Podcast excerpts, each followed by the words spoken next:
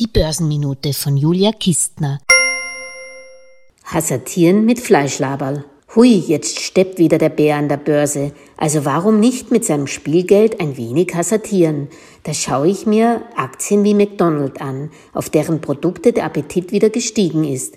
Auch verdient der Fastfood-Riese an seinen Franchise-Nehmern doppelt, an den Immobilien und an der Lizenz. Okay, Mackie brach in der Pandemie auch das Geschäft weg. Doch das hat sich wieder erholt, genauso wie der Kurs. 230 Euro ist mir die Aktie aber dann doch nicht wert. Charttechnisch sehe ich eine Unterstützung bei 203. Dort setze ich mein Kauflimit. Fällt die Aktie auf den Wert, ist gut. Dann landet der Fleischlaberkönig in mein Portfolio. Wenn nicht, dann nicht. Fleischhaltiges Fastfood ist ohnehin nicht nachteilig und es gibt bestimmt noch weitere appetitliche Kaufgelegenheiten in den nächsten Wochen. Alles Gesagte ist nur die persönliche Meinung von Julia Kistner und daher keine Anlageempfehlung und keine Rechts- und Steuerberatung. Für Verluste, die aufgrund von getroffenen Aussagen entstehen, übernimmt die Autorin Julia Kistner keine Haftung.